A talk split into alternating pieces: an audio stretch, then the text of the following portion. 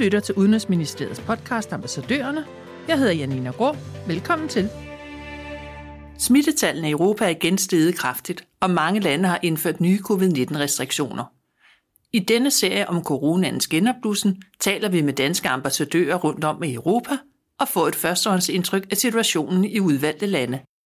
Vi skal høre, hvor hårdt den seneste coronabølge har ramt landet, om de forskellige restriktioner og tiltag, som for eksempel brug af mundbind, forsamlingsforbud og udgangsforbud i aften- og eller nattetimerne. Og vi kommer også ind på coronaens økonomiske og politiske betydning i de enkelte lande.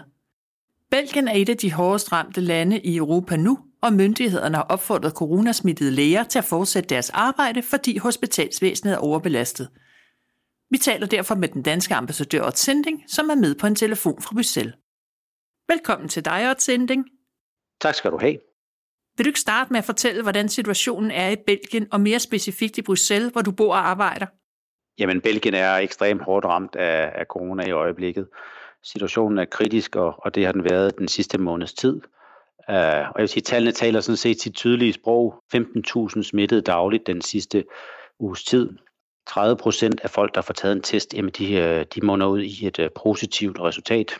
Det skyldes så også, at også testkapaciteten er presset i Belgien, så det meste af alt folk med, med symptomer, som bliver sendt videre til at få taget en test, men alligevel også det er et højt tal. Og så er det et rigtig, rigtig kedeligt øh, dødstal i øjeblikket i Belgien. Belgien oplever har gjort det de sidste par uger. Et dødstal med coronarelateret døde på mellem 125 til 175 dagligt, som er nu op mod 12.000 døde siden coronakrisen startede. Og så er der hospitalsvæsenet, som, øh, som også er hårdt, hårdt spændt for, og det er det, som er, er fokuspunktet for især den politiske indsats i øjeblikket, men i øjeblikket 7.500 cirka corona-relaterede indlæggelser, hvoraf knap øh, 1.300 ligger på intensiv, og halvdelen heraf ligger i eller med, med respirator. Så det er en ekstremt hårdt, et ekstremt hårdt ramt land i øjeblikket, Belgien. Og det præger også hvad skal jeg sige, bybilledet i, øh, i Bruxelles, hvor alt sådan er under indflydelse af corona i øjeblikket. Af arbejdslivet, jamen vi har ingen fysiske møder i øjeblikket, og alt hvad der kan udsættes, det bliver udsat. Det er kraftig opfordring fra, fra den belgiske regering øh, i, med premierminister De Croo i spidsen, at udskyde nu please alle de kontakter, der, der kan udskydes. Og det presser selvfølgelig også livet på en ambassade. Vi har rigtig meget i øjeblikket fokus på vores konsulære sager. Vi har enormt mange henvendelser fra både danskere, der rejser til Belgien og skal til Belgien, selvfølgelig især på, med henblik på øh, erhvervsrejser. Og så har vi mange belgier, der omvendt skal til Danmark, og som spørger til, hvad gælder der er regler i Danmark. Og det samme også i privatlivet. Øh, man ser sin familie i øjeblikket, men det er nærmest det. Alt socialt liv er spændt hårdt ind, øh, så, og det gælder egentlig også kulturliv og, og, øh, og fritidsliv.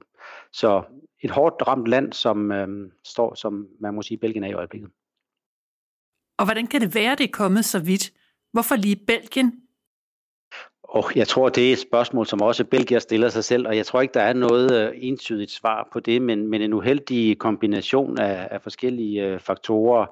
Altså Belgien, som er dobbelt, cirka dobbelt så stor befolkning som, som Danmark, 11,5 millioner, de bor meget, meget tæt, især i det nordlige Belgien.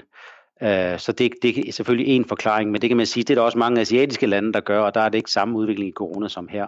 Så man må kigge også på, på andre ting, og der, der er det klart, at Belgien ligger centralt i Europa. Uh, Belgien er værtsby for en række internationale institutioner, selvfølgelig EU og NATO. Det giver i sig selv anledning til, at mange kommer til Bruxelles, enten for at bo her, eller med henblik på at deltage i møder. Men der er for eksempel også en kæmpe lobbyistvirksomhed tilknyttet til EU. Man anslår, at der er op mod 30.000 lobbyister, som rejser til eller bor i Bruxelles med henblik på at sætte deres præg på, på dagsordnerne i, i de pågældende organisationer.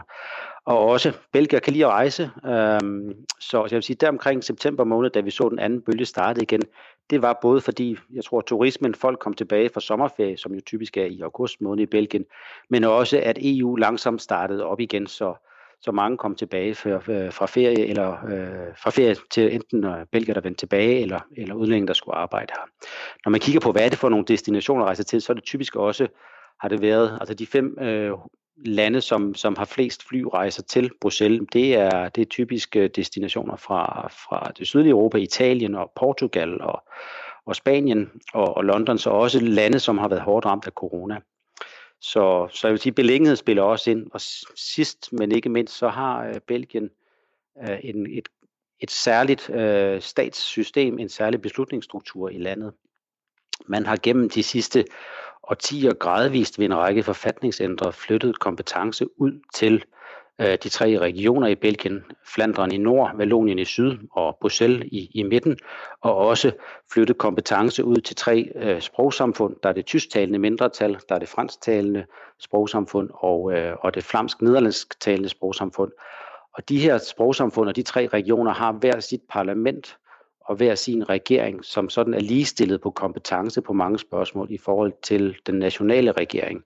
Så det vil sige, at i dagligdagen kan det give rigtig, rigtig god mening, at man har politikere, der, der er tæt på, på den service, der skal ydes. Men i en krisesituation, hvor der er behov for at tage hurtige beslutninger, har det måske været vanskeligt for, for Belgien at nå frem til det rigtige svar i tide. Og det kan også have været sådan, at at det har været mindste fællesnævner, der har sat sit præg på det svar, som man fra statsligt hold har givet på krisen i Belgien. Øh, det så man her i, øh, i sidste måned, hvor, hvor der var en udmelding omkring nye restriktioner efter tallene steg. Jamen så var der fra nationalt øh, niveau en, en melding ved, ved premierministeren til, til den belgiske befolkning om, hvad det man skulle sætte i værk. Men det var sådan, så de efterfølgende dage, der kom der så to regioner, der, der, der satte endnu strammere kurs, men det var altså udtryk for, at man ikke havde kunnet blive enige i regeringen omkring det pågældende niveau. Og det kan være svært for den almindelige belgier at læse, hvad er det egentlig, der gælder? Er det den udmelding, der kommer fra statsniveau? Er det min region, jeg skal lytte til? Eller er det mit sprogsamfund osv.? Populært sagt er der nogen, der siger, at det indrømmer belgierne egentlig også selv, at, at man har ikke én sundhedsminister i Belgien, men man har minimum syv forskellige sundhedsminister. Vil du ikke fortælle om nogle af de mere indgribende overordnede restriktioner, der er indført for nylig på baggrund af den situation, du lige har beskrevet, og om hvordan den belgiske befolkning ser på dem? Man kan sige, at, at her i fra september måned og, og frem til, til november har der været to sådan mere større pakker af tiltag, som er sat i værk i takt med, at situationen er forværret i forhold til coronasmitten i Belgien. I den her uge her i, mand, øh, i mandags vågnede Belgier op til butikker, der skulle lukke, kun hvad, hvad man kalder essentielle forretninger må holde åbent. Det er især fødevareudsalg, apoteker og deslige. Man er vågnet op til, at nu er arbejde hjemme er blevet obligatorisk. Kan man ikke det, øh, er der en funktion, så gør, at man skal komme på arbejde, jamen så skal man bære mundbind og holde distance. For eksempel ser man nu øh, i Belgisk TV-avis, at en studievært, der skal interviewe en gæst i studiet, jamen der har begge to øh, mundbind på. Og så, øh, så er der kommet øh, en forlængelse. I øjeblikket har belgiske skoleelever efterårsferie. Den efterårsferie er forlænget frem til øh, midt november med henblik på at søge og bryde smittekæder, lige så vel som min skoleferie fik. Jeg fik selv en seddel med hjem fra, fra min søn med anbefaling om at, at holde skoleferien øh, bare blot med familien for at prøve at, at bryde smittekæder. Og så er der en ret, ret stram kurs i forhold til social kontakt. Kun øh, familier må kun have én gæst med hjem øh, i privaten, lige så vel som når man er ude fra sit hus, hjemme, så maksimalt mødes med, med tre andre personer. Så, så grupper på fire er det maksimalt tilladte i det offentlige rum rum. Og den her pakke bygger oven på tiltag, som kom i, øh, i midt oktober, hvor der indført, blev indført udgangsforbud i Belgien fra de sene aftentimer til om morgenen. Alt kulturliv er lukket ned. Biografer, museer, teatre er lukket. Et fritidsliv, sportsliv, der, der er stærkt indskrænket med lukning af svømmehaller, lukning af fitnesscentre og lukning af, af sportshaller og også restauranter og caféer blev lukket ned der midt øh, oktober, lige så vel som man her i Bruxelles også igen skal bære øh, mundbind, når man bevæger sig uden for sit hus. Så, så mange restriktioner. Hvordan, øh, hvordan tager den belgiske befolkning imod det? Jamen, jeg oplever jo Belgier som, øh, som meget livsglade, livsnyder, så, så det, det er man ikke, øh, selvfølgelig ikke meget for, men, men med de tal, der er, så tror jeg ikke, man ser meget, meget øh, noget alternativ til det reelt øh, i øjeblikket med det pres, der er på hospitaler. Det er et samtaleemne blandt Belgier, som, som når man mødes, jamen, så er det corona, man taler om, og, og situationen for, for hospitaler. Det er så også karakteristisk, at, øh, at i foråret, jamen der, der var meningsmåler, der sagde, at omkring 80 procent af belgierne bakkede op om de tiltag, der var i man kan sige, den første bølge i foråret. Det tal faldt over sommeren til, til 20-30 procent, som bakkede, bakkede op om tiltagene og de restriktioner, der var. Og nu ser vi igen, at det tal langsomt er på vej opad fra september måned omkring 50 procent, og givet nu også med, med pil opad. Så øh, nøgne tager man imod det. Der er ikke meget alternativ øh, til det. I håber, man snart kan komme på, på den anden side af, af corona. Kan du komme ind på, hvilke økonomiske og politiske konsekvenser, som genopblusning af corona har medført i Belgien? Jamen, corona har klart sat sig i, i Belgiens økonomi meget, meget negativt. Belgien forventer i år et fald i BNP på, på 8 procent. Det er selvfølgelig nogle sektorer, der er særlig hårdt ramt. Øh, servicebranchen, restauranter og hoteller.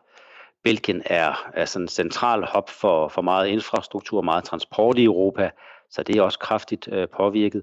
Og så har Belgien nogle, øh, nogle store industrier, blandt andet øh, er der mange af de store øh, bilfabrikanter, som har samlefabrikker her i Belgien, som har, har været lukket ned.